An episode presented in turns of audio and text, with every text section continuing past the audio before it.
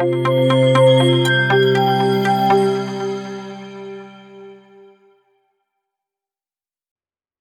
Executive Briefings, Business and Management, July 2023.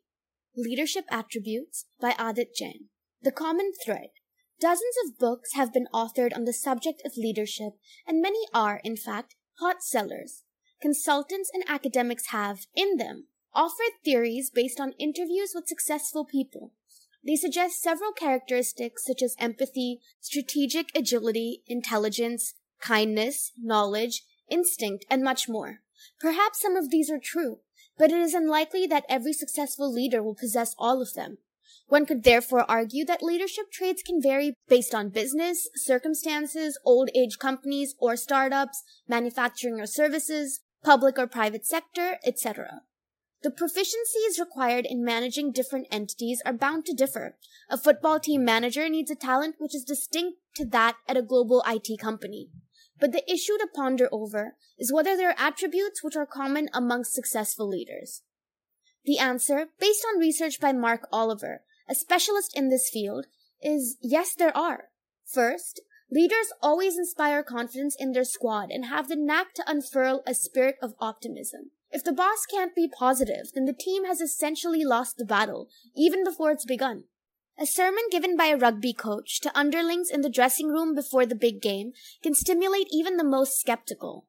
The ability to galvanize is the single most important attribute. Second, leaders cannot dawdle in offering advice for situations badly handled or a job shoddily done. The deal is not about being nice, but being truthful. As the highs and lows of life come in turns, so should compliments followed by bouts of frankness. Team workers must know that a manager's pointers are honest, without personal biases, and they will learn to live with it. Constant mollycoddling subordinates in the hope of being liked cannot be sustained. Good leaders say it as it is. In life, as in the workplace, individuals are different with distinctive strengths and frailties. It would appear pointless to try and straighten out failings, especially of a sort that are ingrained in the very character, personality, or instinctive capability. Leaders, therefore, play to people's strengths. That's where they get the biggest bang for their buck.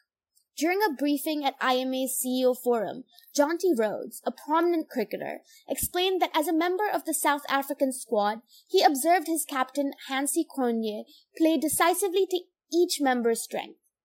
Everybody could simply not be exceptional at everything, and as long as each team member did his job, success was assured. As cricket commentators frothingly explain, getting red leather past Jonty was like trying to smash past a concrete wall. Leaders accept weaknesses and play to strengths. Most high performers do not conform to the routine, and it's prudent to recognize this. Finally, everybody deserves a second chance, but never a third. It is necessary to accept the point that sometimes things simply do not work out, so it is best to acknowledge, modify the strategy, and move on. A pill for disaster is to try the same thing over and over again. But in the course of our work, this hypothesis is easy to forget. None of these attributes are rocket science.